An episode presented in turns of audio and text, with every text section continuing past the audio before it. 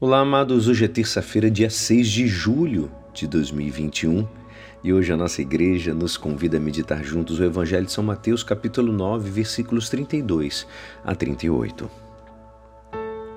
Naquele tempo apresentaram a Jesus um homem mudo que estava possuído pelo demônio.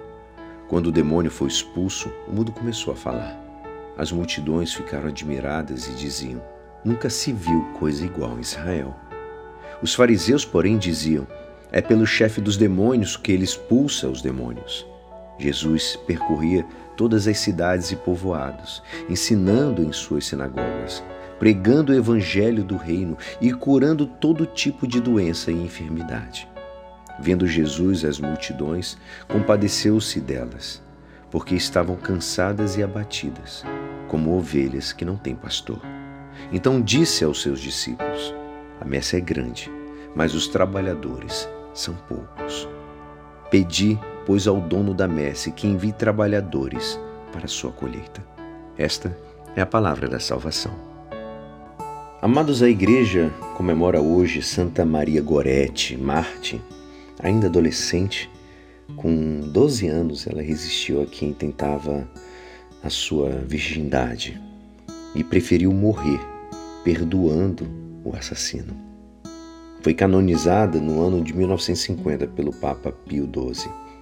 Em sintonia com o Evangelho de hoje, que apresenta Jesus expulsando o demônio, saibamos que a força do mal nunca poderá prevalecer sobre a nossa vontade. Deus dá sempre a força de resistir às cieladas do inimigo. O Santo Espírito sempre vai falar à tua consciência. E a gente pode enfrentar as tentações de todo tipo.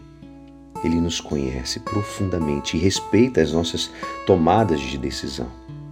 Mas não esqueçamos: a melhor maneira de sair vitorioso de qualquer ataque do demônio é a fuga das ocasiões.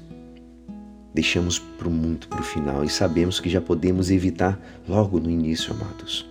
Quando nós pensamos nas consequências dos nossos atos, saibamos usar bem a inteligência, a vontade e a liberdade que Deus nos deu de forma gratuita. Saibamos dizer não, amados. Temos que fugir, sim, de algumas lutas que sabemos que serão difíceis para nós. Precisamos ser inteligentes e precisamos nos esforçar.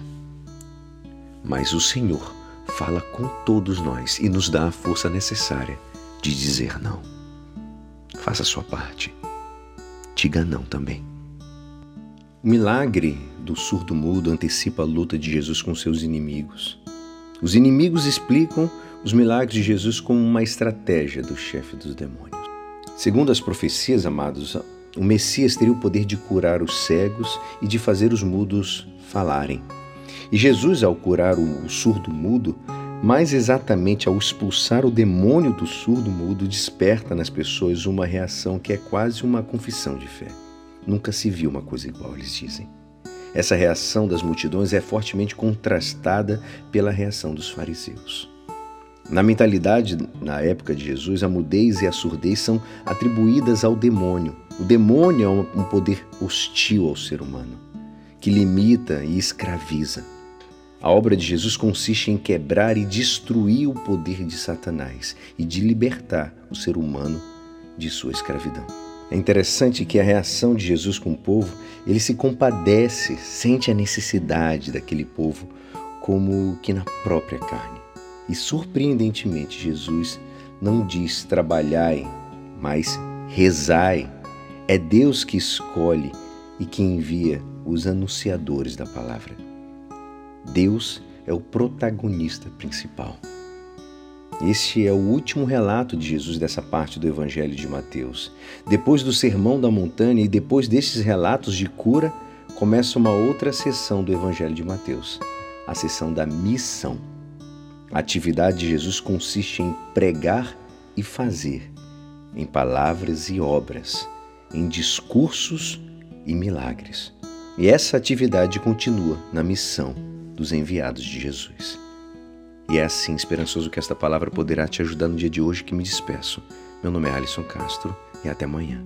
Amém.